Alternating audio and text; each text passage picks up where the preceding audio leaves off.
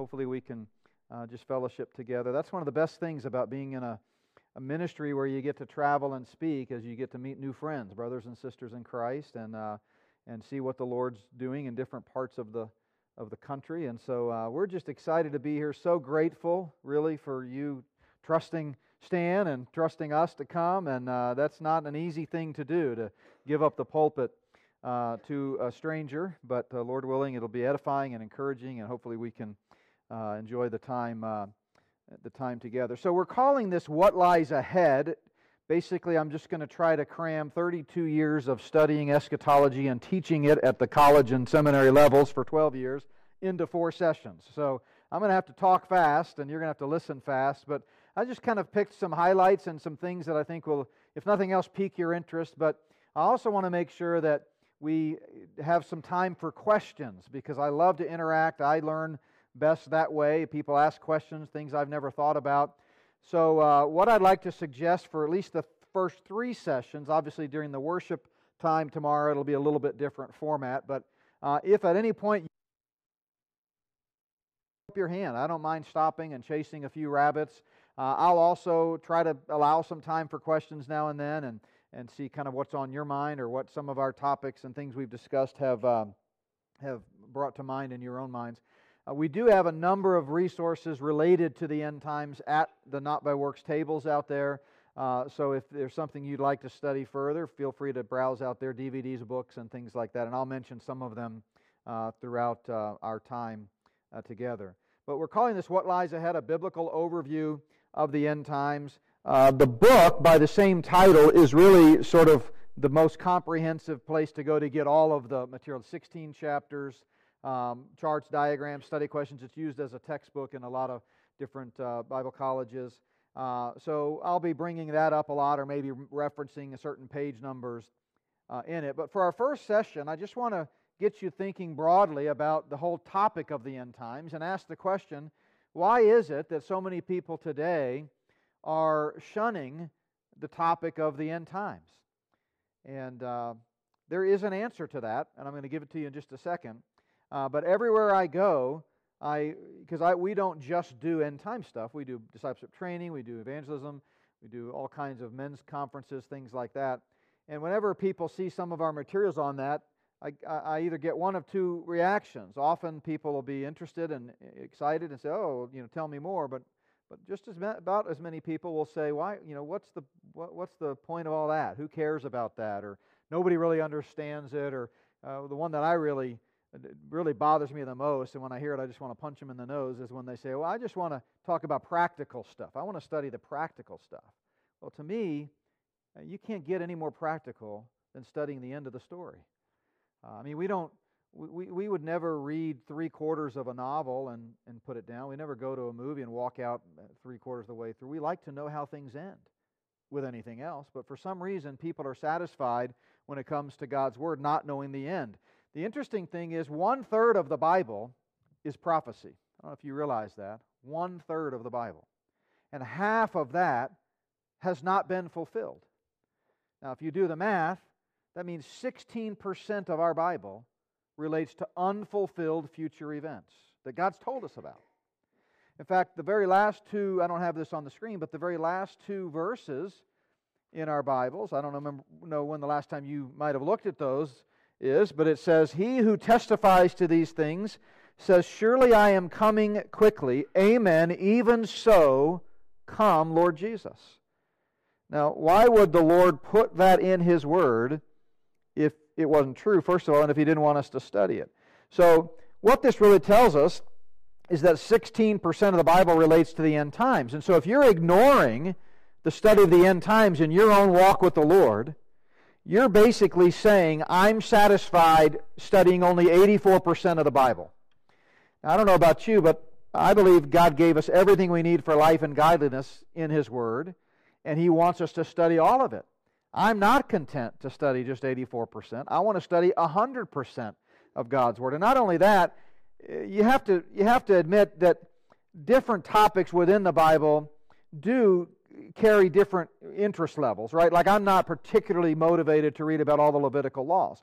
They're valuable. All Scripture is profitable. It's, the Lord uses it. It's part of God's self revelation to mankind. He revealed himself to us over a period of 1,500 years through 40 different human authors in three different languages. When the quill hit the sheepskin, it was God's way of saying, Here I am.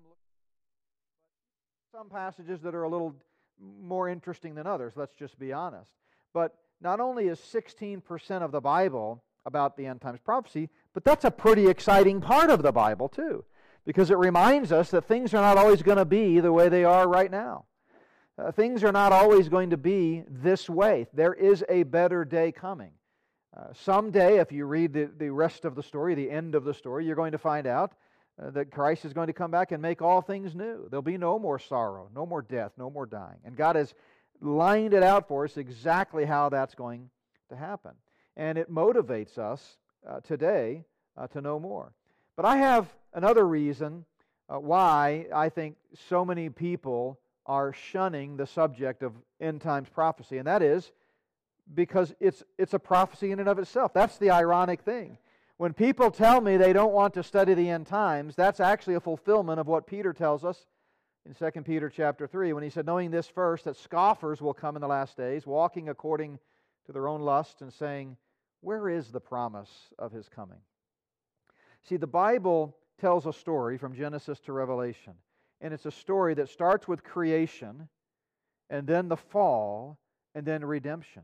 And the, the biblical narrative comes full story back to a pre fall Edenic state of perfection, when once again God removes the curse of sin and makes all things new. And so the study of the end times actually doesn't begin in the book of Revelation, as we're going to do here tonight. It begins with the book of Genesis you can't study the end until you understand the beginning and you understand the, the plan that God laid out. And you go all the way back to Genesis chapter 3, and you see in, in very rudimentary form God's promise to make all things new and to win this cosmic struggle between God and Satan. And, and then he, he outlined, as we're going to see, kind of uh, Uh, makes these promises to Abraham and to David, and all through the Old Testament prophets, you see this promise of a kingdom. Then you get to the New Testament. The New Testament begins with, hey, the kingdom.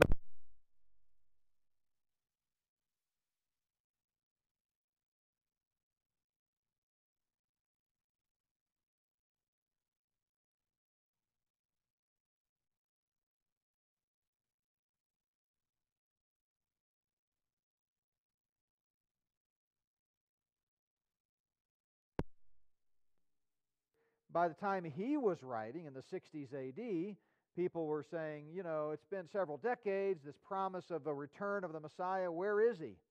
I don't, I, I'm tired of waiting. I don't think he's coming back at all. And they would even mock and say, For since the fathers fell asleep, all things continue as they were from the beginning. In other words, nothing's changed. You know, Jesus said, Look up, be watchful. We get up every day, we look up watchful, nothing happens. The sun sets on another day and he hadn't come back and we're still under Roman oppression. We're still facing persecution. Things are heating up. Nero's going bananas. Uh, not long after Peter wrote, Jerusalem was destroyed by the Roman general Titus. Things were not looking good. And that was 2,000, nearly 2,000 years ago. And Peter says people are going to mock the return of, his, uh, uh, uh, the, the return of Christ. But then he answers his own question a little bit later in chapter 3. Peter says, But don't worry, the Lord is not slack concerning his promise he hasn't forgotten. He, he, you know, God never looks down from heaven and says, Boy, I didn't see that coming. you know, has it ever dawned on you that nothing ever dawns on God? Everything happens right on His timetable. And Peter tells us that He is long suffering, not willing that any should perish, but that all should come to repentance. So when we wonder, why, Lord, why so long? Why so much suffering? Why not come on back? And, uh, and split the eastern sky and, and, and move into that 16% that we're so much longing for? The answer is right here. God's waiting for people to come to know Him. And we don't know His timetable, and we're not into setting dates. I, I, if anybody sets a date based on lunar cycles or Shemitahs or any of that other stuff, they're not reading the same Bible that I'm reading uh, because we don't know what God's timetable is. Uh, but notice what he says then a little bit later. He says, Nevertheless, Nevertheless, we, according to his promise, look for new heavens and a new earth in which righteousness dwells. See, the world in which we live today is a world where Satan is the prince. How many of you believe that Satan is trying to take over this world. I mean, if you believe the Bible, that's what it says. He was trying to take over heaven. He got kicked out of heaven. He came to earth. The earth is his domain. 1 John 5 tells us the whole world is under the sway of the wicked one. He's the prince of the power of the air, the God of this age. Ephesians 6 tells us our struggle is not with flesh and blood. Our struggle is not with Democrats or Republicans or political. Our struggle is spiritual. And Satan, even though he's been dealt the mortal wound, he believes he can win this battle. He doesn't believe the truth of God's word, even though he knows it better than most Christians. He just doesn't believe it. He's still fighting, thinking he's going to win. And it's going to get worse and worse and worse. Depravity is a degenerative disease. Things don't get better with time, they get worse.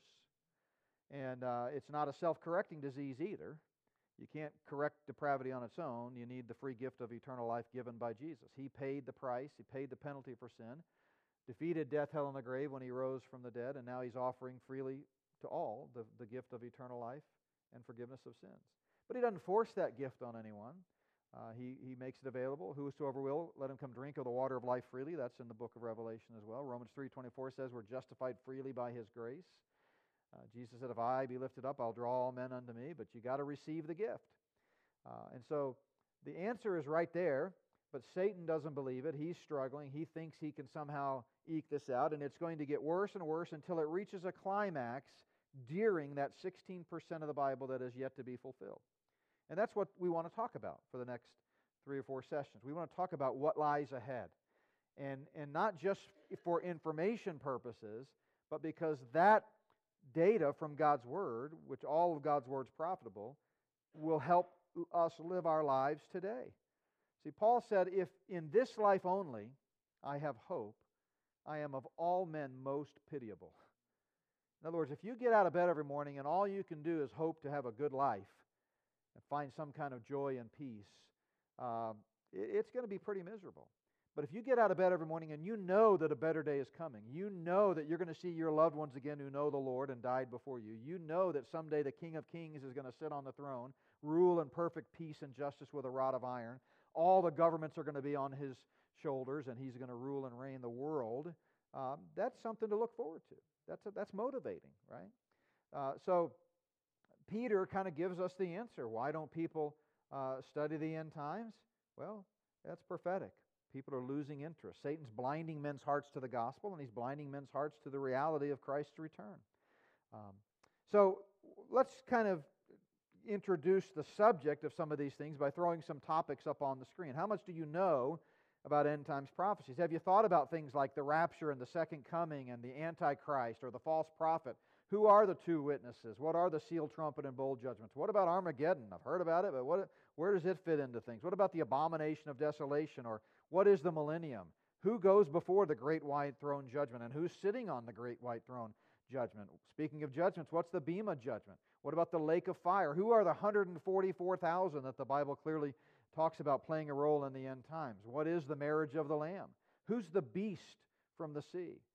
What about the 70th week of Daniel? We're going to talk about that tomorrow. One of the most profound prophecies in all of Scripture, really the key to understanding the end times and showing us how God's word is fulfilled precisely to the day. It's amazing. In fact, it's so striking that most liberal scholars don't even believe Daniel is part of the Bible. They just discard it because it's so dead on accurate to the day. Um, what about the new heavens and the new earth. What role does Babylon play? And speaking of Babylon, what role does the United States play? Uh, and what about the temple? You know, the temple, Herod's temple, was destroyed, but we know, according to Scripture, Christ is going to come back and sit on the throne and rule in a physical brick and mortar temple. Ezekiel spends nine chapters describing it in magnificent detail. Those chapters aren't just in there for no reason. That's a beautiful description of the future temple when Christ takes the throne. Uh, what about it? Where is it? And how does that how does it relate to end times prophecy? So, why should we study the end times prophecy? Well, I already mentioned that uh, the book of Revelation has a lot to say at the very end in chapter 22 about it. Behold, I am coming quickly. Blessed is he who keeps the words of the prophecy of this book. Uh, again, chapter 21 God will wipe away every tear from their eyes. There shall be no more death or sorrow or crying. There shall be no more pain, for the former things have passed away. If you spend your time obsessing about what the Bible calls the former things, boy, you're missing out on a lot of blessings. Missing out on a lot of blessings. Behold, I make all things new. These things are faithful or true and faithful. And again, at the end, surely I am coming quickly. Amen. Even so, come, Lord Jesus. Now, quickly there in Greek doesn't mean in short order, it means rapidly. Like when it happens, it will happen. And later on, in, in the book of uh, uh, 1 Thessalonians and 1 Corinthians, we find out exactly the details of how that's going to happen. The next great prophetic event to which the world looks forward is the rapture. And it's going to happen in a twinkling of an eye, literally the blink of an eye, quickly. Uh, in our book, What Lies Ahead, I've got an appendix at the back that's called Sequential Order of End Times Events, in which I outline uh, in order the next big events. You can't, I didn't put everything in there, but the major events, a lot of what we put on the screen just a moment ago. Well, what do you think is number one in that sequential order? The rapture. There's nothing that has to happen before the rapture for it to happen. That's the doctrine of imminency. Uh, we have a DVD on the doctrine of imminency. It talks about that biblical doctrine. It means it could happen at any time. It could have happened yesterday. It could have happened 100 years ago. It could have happened in the Middle Ages. It could have happened in Paul's day. There's nothing prophetically that has to occur before the rapture. If there were, then that would destroy the doctrine of imminency. Um, and uh, so we look for the rapture, and it's going to happen in the twinkling of an eye. But there's several reasons uh, why we should study Bible prophecy. I've already mentioned that it tells us the end of the story. Also, it's profitable like all of Scripture. Again, uh, I call those that shun Bible prophecy the 84% club. Uh, if you go to our website, which is just uh, chock full of great resources videos, podcasts, audio, notes, all kinds of uh, blogs and articles. But I did a radio interview about two weeks ago, and we called it the 84% Club. It was with uh, on Stand Up for the Truth, David Fiorazo. Uh, and uh, the 84% Club is just those churches that are content to study only 84% of the Bible. Um, but Paul tells us all Scripture is uh, profitable. And then it gives us hope for the future. As I mentioned, uh, Paul talks a lot about that future kingdom and that future hope. For example, he said in Romans 8 25, if we hope for what we do not see, we eagerly wait for it with perseverance. But a lot of people are like those people in Peter's day. They're just throwing up their hands saying, ah, this is rubbish. He's never going to come back. We've been waiting and waiting and waiting, and it's the same thing every day. He's not coming back. And uh, Paul says, no, no. The fact that we can trust God's promises, uh, that you know, of that one third of the Bible that's prophetic, one sixth of it's already been fulfilled exactly like God said it would be. Jesus was literally born of a virgin, Isaiah 7:14. Jesus was literally born in Bethlehem, Micah 5:2. Jesus literally uh, was cut off, as Daniel 9:27 tells us. Um, you know, so the suffering servant passage is in Isaiah. The, the uh, uh, so much of the first advent of Christ that we read about, all of it was fulfilled exactly like he said he would. So, why suddenly would we assume that the rest of the prophecies are not going to be fulfilled? We're going to talk about uh, why people uh, think that. So, it gives us hope uh, for the future. Uh, Paul uh, said in 1 Thessalonians 4:18, in fact, every one of the major rapture passages in Scripture always ends with a note of comfort, a note of exhortation. Comfort one another with these words, right? It's not comforting to to think this is the best it gets, you know, this kingdom now theology that just, you know, have, put on a happy face and smile and enjoy it because this is it, your best life now. No, this isn't it. We have a job to do, as we're going to talk about, that God has us here for a reason. We've already alluded to that in 2 Peter 3 9. The church is here for a reason. There are multiple purposes of the church that are here to fulfill the Great Commission until the, the, the eastern sky splits. But this isn't the end all be all of God's plan. So the church is not the end all be all of God's plan. God has a kingdom coming someday. Uh, and then, of course, uh, Titus 2.13, passage many of you probably know, the looking for the blessed hope, the glorious appearing of our great God and Savior, Jesus Christ. It's amazing to me how over time, over the centuries, passages like these begin to be pushed further and further to the background in Christians' daily walk.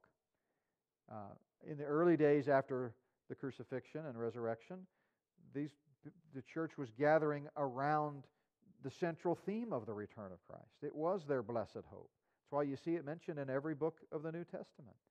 But suddenly, over time, uh, hope begins to wane, and, and then, you know, Augustine comes along and, uh, and, and writes his book, City of God, and begins to convince people that the Bible is just a big allegory, basically, and that all of these prophetic passages were, were not meant to be fulfilled literally, and people begin to adopt that approach, and then we get into the Middle Ages where you couldn't even read a Bible without being burned at the stake, and so it, you know, the devil has done a good job of sort of trying to keep God's plan hidden from people.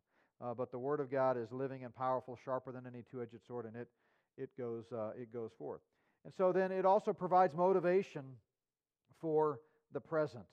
Um, you know, one of the last things we read about in Scripture is, "I am coming quickly, and my reward is with me," Jesus said, to give to everyone according to his work. Now, one of the chapters in What Lies Ahead deals with the doctrine of rewards. We know this can't be talking about heaven because the Bible is uh, quite clear that you don't get heaven based on your works. In fact, that's the theme verse of our ministry for 22 years has been Titus 3:5, not by works of righteousness which we've done, but according to his mercy he saved us. Whatever is of grace is not of works, whatever is of works is not of grace, Paul tells us. So when Jesus said, I'm coming quickly and my reward is with me to give to everyone according to his work, he's not talking about heaven. He's talking about our rewards. And if you go to Luke chapter 19, uh, you'll find that uh, Jesus tells a parable. And it's a fascinating parable. I don't have it on the screen, but it just popped into my mind. Uh, let me put, the, his, put it in historical context. So it's the night before the triumphal entry, the last week of Christ's life on earth.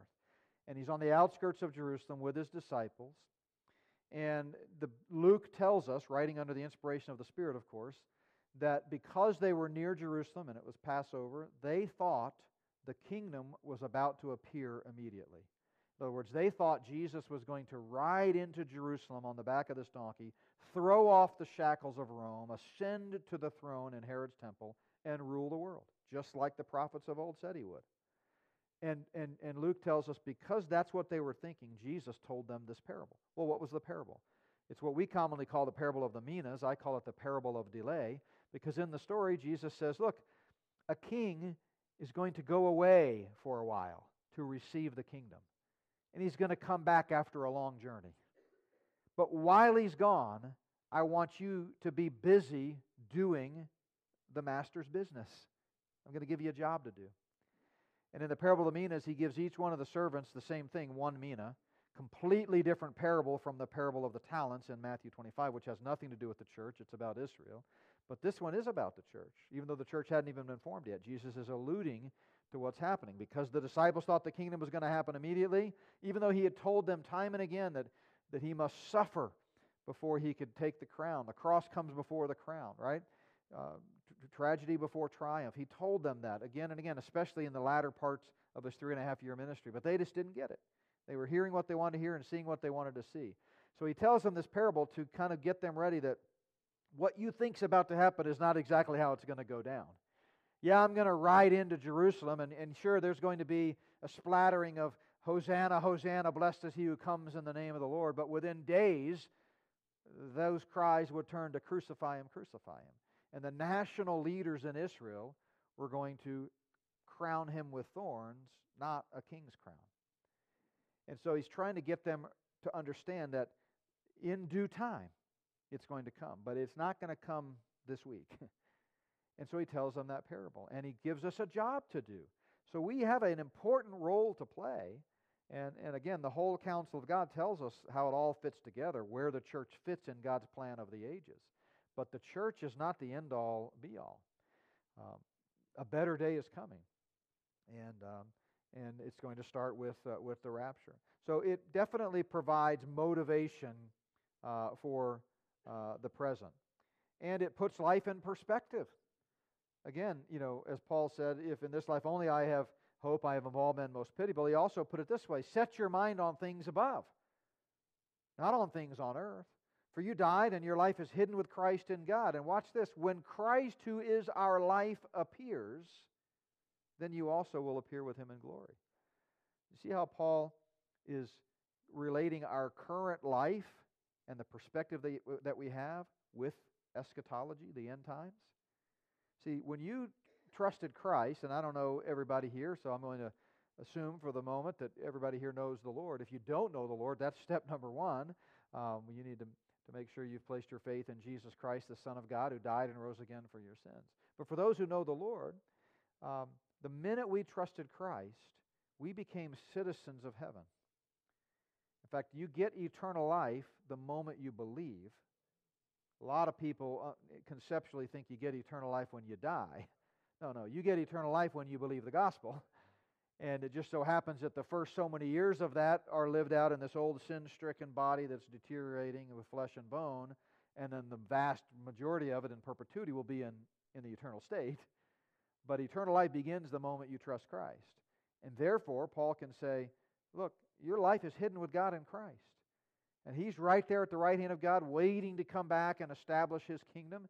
And when He does, by the way, we'll be riding with Him on white horses, Revelation 19. We'll be coming back with Him to help rule and reign in, uh, in the kingdom.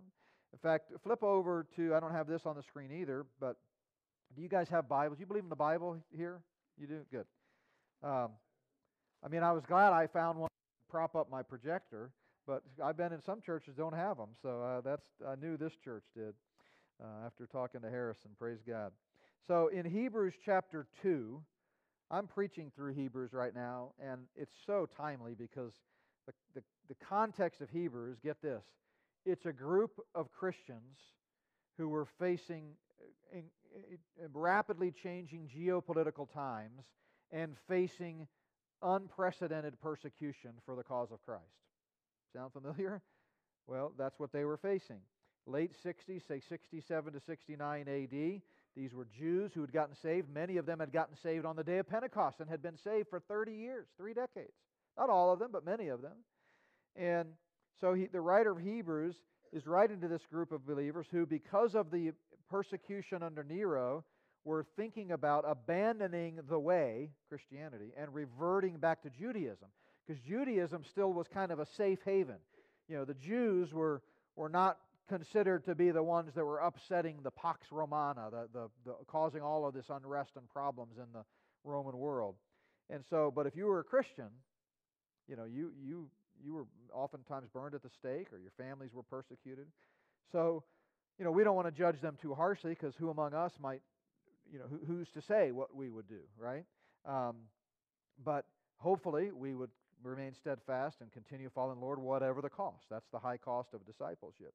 Um, but you get to chapter 2, and as he's making his case through the 13 chapters, he's constantly reminding them that the Jesus who saved them is far superior to, to anything and everything that Judaism had to offer. Indeed, Judaism was the shadow, Jesus is the substance, right?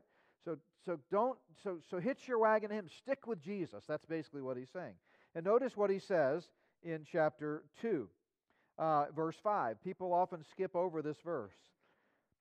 For he, he, in the context, immediate context, he's, he's making it clear that Jesus is far superior to angels, because in that cu- culture they were starting to worship angels to try to find some relief. But he says, God has not put the world to come of which we speak in subjection to angels. Notice that. God has not put the world to come of which we speak. The whole book of Hebrews is about the world to come. He's motivating them to endure suffering and endure trials in light of the world to come. Because these believers were, like so many before them, and even before the church, Old Testament saints, were, were, were wondering where is the relief? Where is this kingdom? When, Lord? Why not now, Lord? Why are we waiting so long? And he's saying, I know it's tough, but a better day is coming. And then he talks about uh, Christ's return and how they're going to reign with him and hold special positions of service in the kingdom. So, studying Bible prophecy helps give us perspective. It reminds us what life is really all about. It's not about what we can see and feel and touch, right? I was talking to somebody just this week who was struggling because they had had their journey in life had brought them through a season when they were younger where they faced multiple deaths where a mom died, an uncle died, a, another uncle died, a cousin died in tragic accidents, all within a short period of time. And it, it just rocked their world. And they were kind of, you know, turning uh, their back on the Lord because of it. And I tried to explain, you know, death is a reality. Everybody's, if the Lord tarries is coming, every one of us is going to die, you know. Uh, but if you have a heavenly perspective, it, it doesn't matter. Our life, do you realize our life on earth is just a speck, not even a speck, on the timeline of eternity? and uh, most people have become conditioned uh, to think of life in terms of the now. You know, uh, get all you can, can all you get. You know, uh, work hard, make a good living, um, and they just they they've lost the perspective. And studying the end times reminds us about something that is so beautiful and so real, and it's going to be so tangible. Do you realize when Christ comes back and Satan is cast into prison for a thousand years during the, the millennial phase of the eternal kingdom on the old earth, that the curse of sin is going to be largely held in check? Um, you will see longevity of life returning, Isaiah 65. The Bible tells us a baby might, a person might die at the age of 100 and they'll be considered a baby, right? Again, depravity is a degenerative disease, but when Christ comes back and makes all things new, we're going to begin to see that shift back again. Why do you think they lived eight, nine hundred years old in the early days of creation? The curse of sin hadn't taken its toll, right? Um, and but that, that's another uh, reason we know we can reject Darwinian uh, eugenics uh, teaching uh, which says that things get better and better and better, survival of the fittest. Uh, no, they don't. They get worse and worse and worse. You know, people go, you know, well, people, some of life's greatest puzzles and mysteries aren't puzzles and mysteries at all if you understand the Bible. You know, how'd they build the pyramids? Well, I don't know. They were nine feet tall. They picked them up, carried them over there, and stacked them on one another like they were playing with chopsticks because they could do that back then. So they were larger and stronger and better, but sin takes its toll. But when Christ comes back, you know, grapes are going to be the size of basketballs once again. There won't be any thorns on rose bushes. There won't be any hurricanes or floods or tornadoes like we've had around here recently. People will live longer, and it's going to gradually get better until ultimately after that thousand years. And I don't know that we'll have time to get into it this weekend. Maybe it'll come up in a Q&A. But after that 1,000 year period of time on the old earth, then the Bible says God's going to destroy the old heaven and old earth. You can't put a band aid on sin, you can't renovate the curse of sin. It's got to be destroyed, recreated in sinless perfection, and then time shall be no more. Uh, so that's, uh, that's some of the reasons to, under, to study Bible prophecy. Now let's take a, a quick look here at the big picture and sort of uh, from there zoom in back to Genesis uh, book of Genesis and kind of see how God's plan uh, begins to unfold. Um, again, you've got to, to understand the end, you've got to start at the beginning. So if you look at God's plan of the ages, uh, the, the earth is roughly 6,000 years old at this point, if you believe the Bible. Uh, by the way, if you don't believe the first five words of the Bible, you're probably not going to believe much else uh, in it. Uh, in the beginning, God created. And, and so uh, over the ages, God has, uh, we've seen major shifts in the way God interacted with man. I don't think we get any arguments to admit that God interacted with Adam and Eve differently than we do today.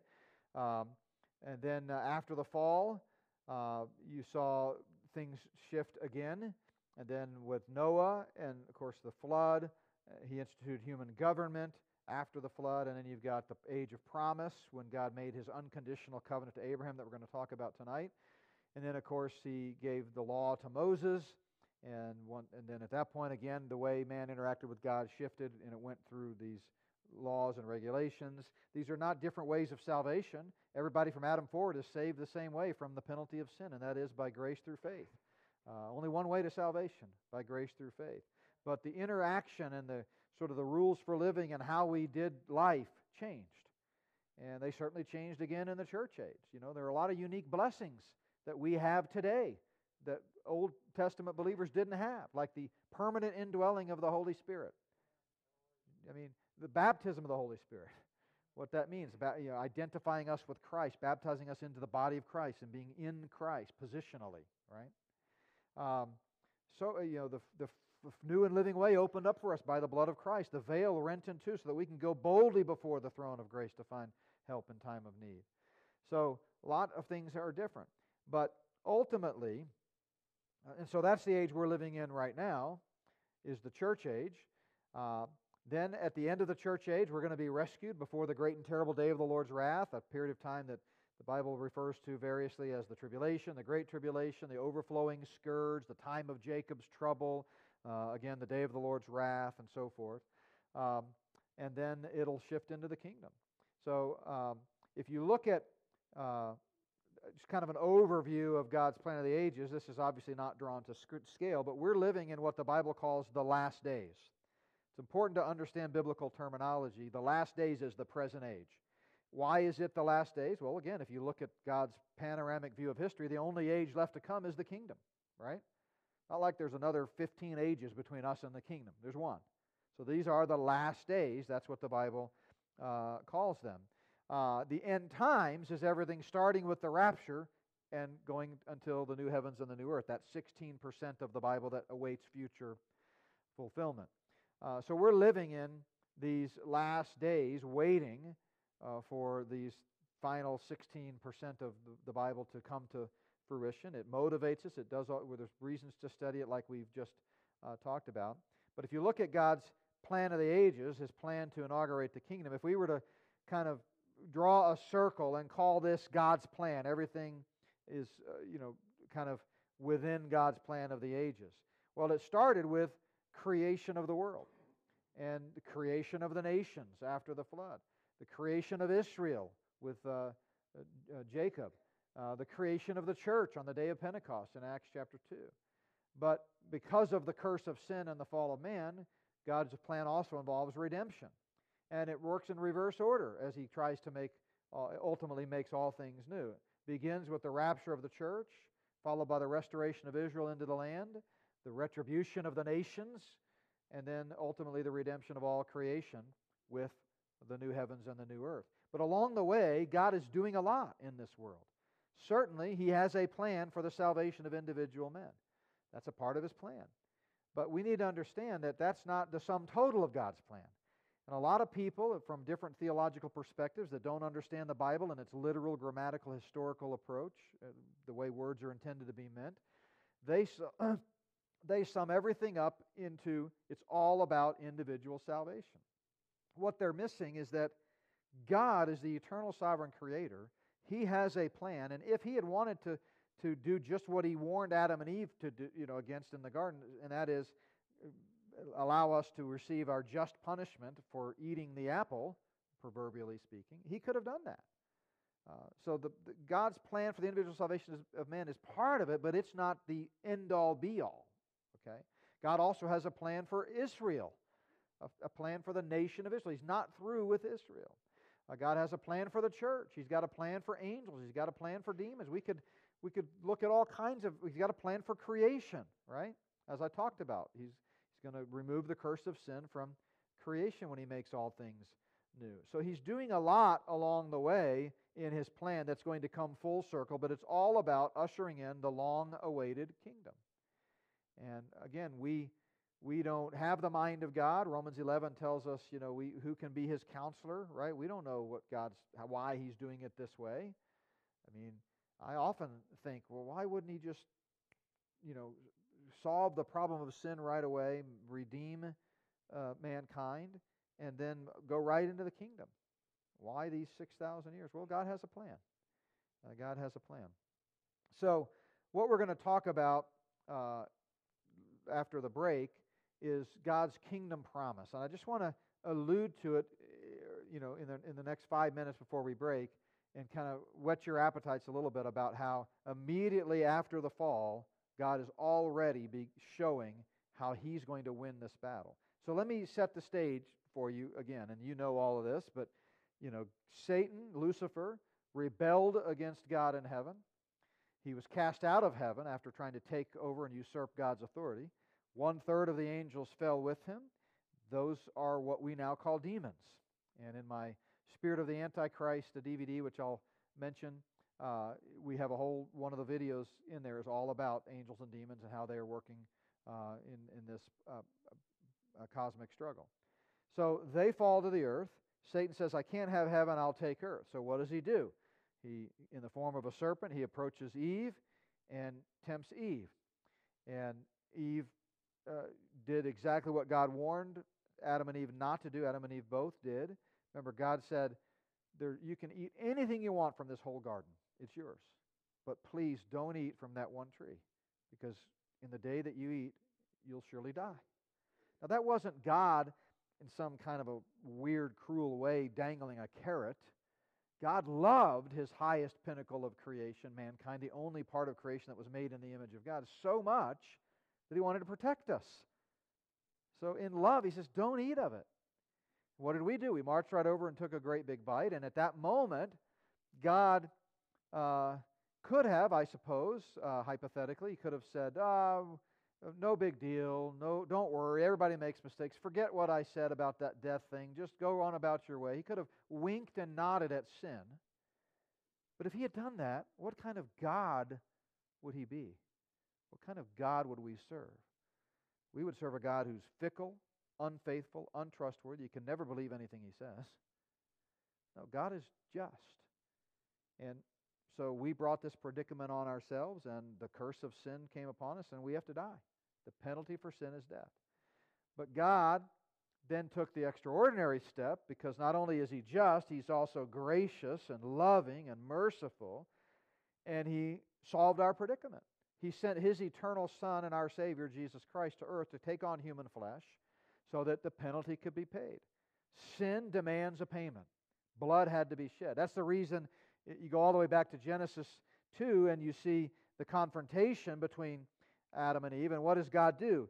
He creates a, they, were naked. They knew they were naked for the first time in their shame, and they, God created a covering for them. Have you ever stopped to think about how that happened? There was no death in the garden prior to sin, right? So he had to kill these animals. He had to shed blood to provide a covering for Adam and Eve. Then you read on, we're going to look at that after the break uh, with the, when God uh, talks to the serpent. But then you go into the story of Cain and Abel. What happens?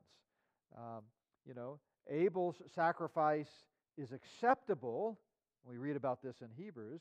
Why? Because it was shed blood. Uh, Cain just took a few of few ears of corn and some produce and said, "Okay, here you go, Lord." And, and God didn't, that, that wasn't the proper sacrifice, right? Without the shedding of blood, there can be no payment for sin. Sin brings death. The wages of sin is death. And so somebody had to die. And so God, and by the way, as much as I like you, or you like me, or you like your friend, or your relative, or your son, or your daughter, or your wife, or your husband, or your mom, or your dad, you cannot pay their penalty for sin because you got enough sin on your shoulder already. There's no room for it. The only one who could pay the penalty for sin is someone who had no sin, and that's Jesus Christ. So he came, lived a perfect, holy, sinless life, tempted in every way just as we are, never sinned, and yet walked up that Via Dolorosa, the Lamb of God who takes away the sin of the world, paid the price once for all, defeating death, hell, and the grave, satisfying God's wrath, propitiation, and then he offers freely to all the gift. Now, his death did not save everyone in the world. That would be universalism. Because in the same way that God didn't force Adam and Eve to sin, he doesn't force Adam and Eve to accept the, the remedy. He doesn't ex- force us to accept the remedy. Forced love is no love at all, right? So you have a choice. You had a choice to sin. Adam and Eve did. We sinned with them. And now sin is in the blood, Romans 5.12. Wherefore by one man sin entered the world, and death by sin, and so death passed upon all men, for all of sin. You don't become a sinner when you sin.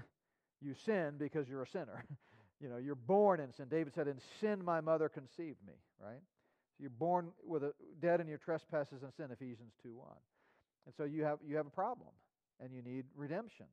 But just as, you know, Adam and Eve had free choice whether to obey God or not, they have free choice whether to receive the free gift. And whoever will, if anybody dies and spends eternity in a literal place of torment called hell, they don't have anybody to blame but themselves. God has done everything He possibly can. He paid the price, He made the offer. Whosoever will, let him come drink of the water of life freely. All you have to do is receive the gift. That's it. Nothing in my hand I bring, simply to the cross I cling. And if somebody dies and enters a Christless eternity, I mean, I, I, I, that's tragic. That's tragic, but that's not on God. God, a just God, could have cast everybody into hell. And a loving God makes it possible for you not to go to hell. But the choice is yours, right? And so, as we think about God's kingdom, all of that is God's, the inklings, the, the seed form, literally, as we're going to find out after the break, of God preparing the way to ultimately banish Satan himself and all of his de- demons. Remember what Jesus said in the Olivet Discourse, the, uh, the most comprehensive teaching in one single place in all the Bible of a blow by blow outline of the end times is the Olivet Discourse. Jesus teaching the night before he was betrayed on Wednesday night before the upper room on the Mount of Olives. And what did he say? That the lake of fire, the everlasting fire, was prepared for the devil and his angels, his demons. So someday, this old enemy, the devil, Satan, the serpent, he's going to be cast into that everlasting fire and defeated once and for all. And we saw the beginnings of that in Genesis chapter 3 which we'll look at after the break. Before we break, um, let me just mention a, a few things uh, just in terms of uh, uh, items that we have at the table. One thing I would really like you to do, if you're willing, is we'd like for you to sign up for our newsletter. So we have these little cards. All you got to do is put your email on there, and then we'll take it from there. Uh, we send out a newsletter about three or four times a month.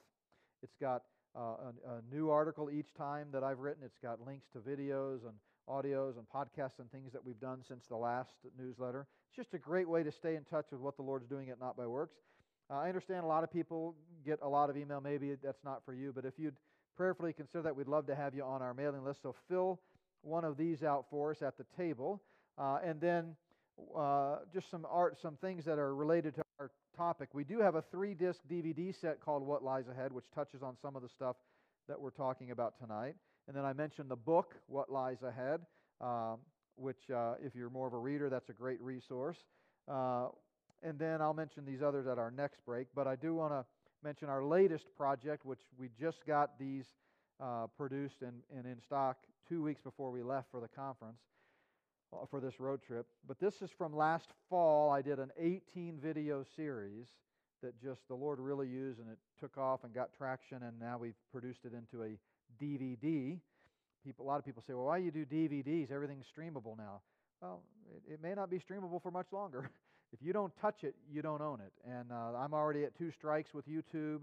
They don't like that I preach the truth. They don't like that I speak about the gender surrender movement and some of the things in this series, and so they're about to banish me. Uh, and there may come a time when Christians, like in many closed countries, don't have access to biblical truth online. And if you don't, you're going to want to pull for a DVD off the shelf and pop it in your DVD player. But anyway, this is uh, over 14 hours of video, 10 discs, and 18 videos on Spirit of the Antichrist. And it's a, coming at this cosmic struggle. It's 15 years in the works that I've been writing about this and studying this and kind of put it all together into this set. But it's talking about this struggle between Satan and his angels and God on earth as it's happening right now before our eyes. So some of the topics in here would include things like uh, the Luciferian conspiracy diagrammed and explained, uh, Operation Mockingbird, the false left right paradigm, fake news, censorship, uh, fake elections. I was talking about Dominion and Chinese owned voting tabulation machines 15 years ago. I've been actually disinvited from conferences because I dared to point out that elections were rigged. And if you think 2020 was the first rigged election in America, well, I'm glad you've kind of joined the club, but you're a little late to the game, okay? 2016 was a rigged election, too, all right? And I talk about that and show you the evidence. Um, the rise of persecution, global surveillance, the police state, the CFR, Bilderberg, Bohemian Grove, fake elections, the narcissism epidemic, paranormal activity. There's a rise in paranormal activity as this battle is getting worse and worse and worse and reaching a climax. It's one of the reasons why, as we look at the stage being set, we have to believe that it can't be much longer. Again, not setting a date, we don't know. The Lord knows the timetable. I may grow old and die, and my children may, and my grandchildren may. Um, but if you back me into a corner and had me speculate, I'd say it can't be much longer. There's just too much happening right before our very eyes. So, brand new. Uh, and that's the conference I did in Dalton, by the way, was Spirit of the Antichrist. Um, so those are at the table. 7:30, perfect timing. So everybody knows what to do, right? Go to the fellowship hall, break bread. And, uh, and we'll be back in what, 15? All right, see you in 15 minutes.